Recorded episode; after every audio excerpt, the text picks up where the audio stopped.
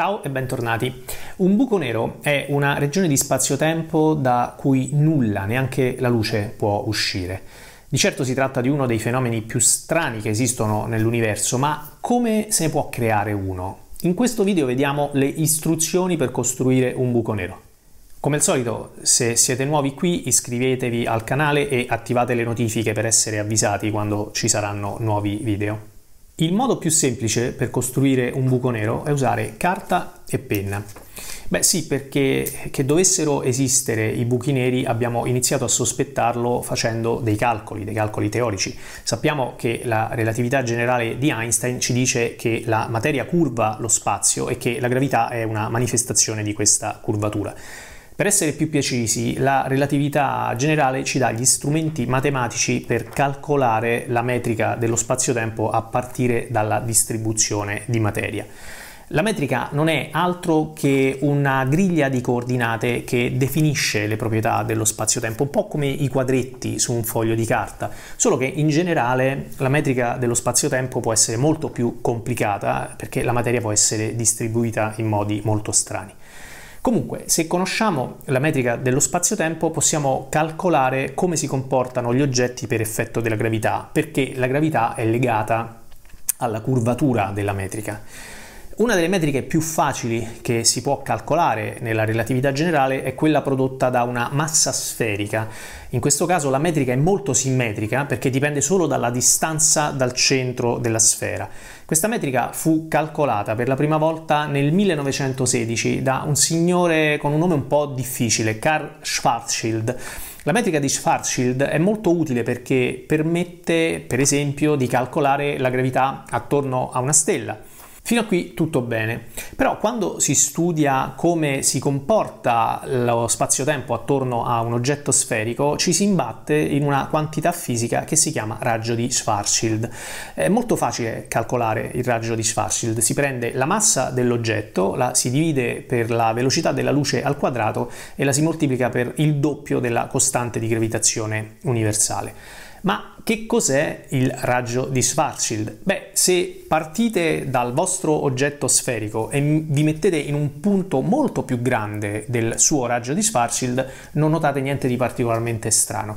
Ma se entrate all'interno del raggio di Schwarzschild, la curvatura dello spazio diventa così grande che non potete più tornare indietro. È come cadere in un pozzo o in un imbuto con le pareti talmente ripide che non potete risalire.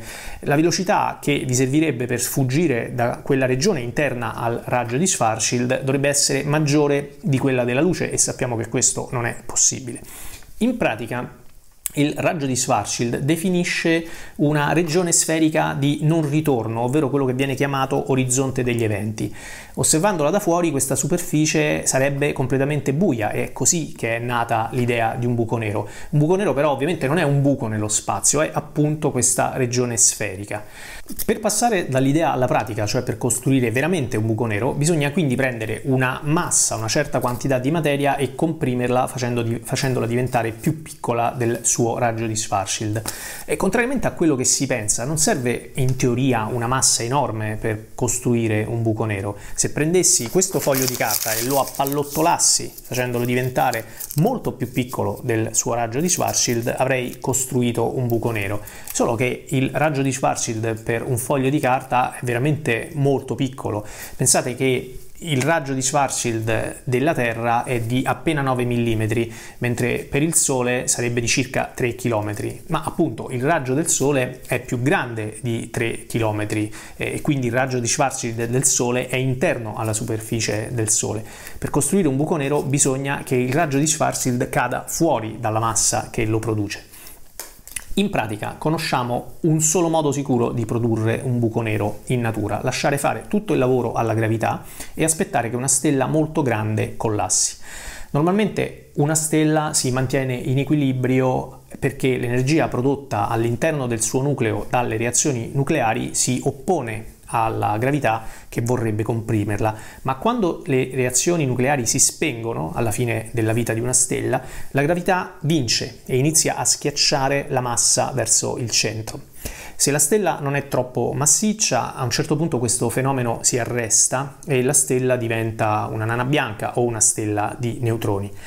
Eh, ma se la stella inizialmente è decine di volte più massiccia del Sole, allora nulla può arrestare il collasso. La massa viene compressa al di sotto del raggio di Schwarzschild e abbiamo creato un buco nero.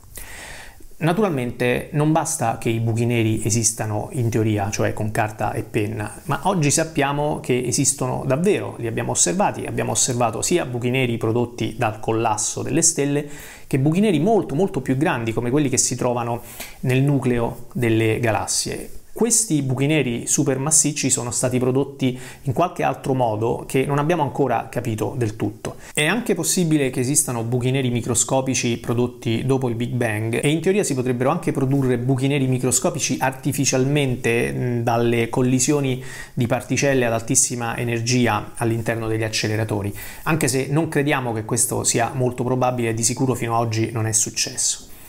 Comunque, se volete sapere di più su questo argomento, continuate a seguire il canale perché ne parleremo ancora nei prossimi video. Per questa volta è tutto, ci vediamo alla prossima.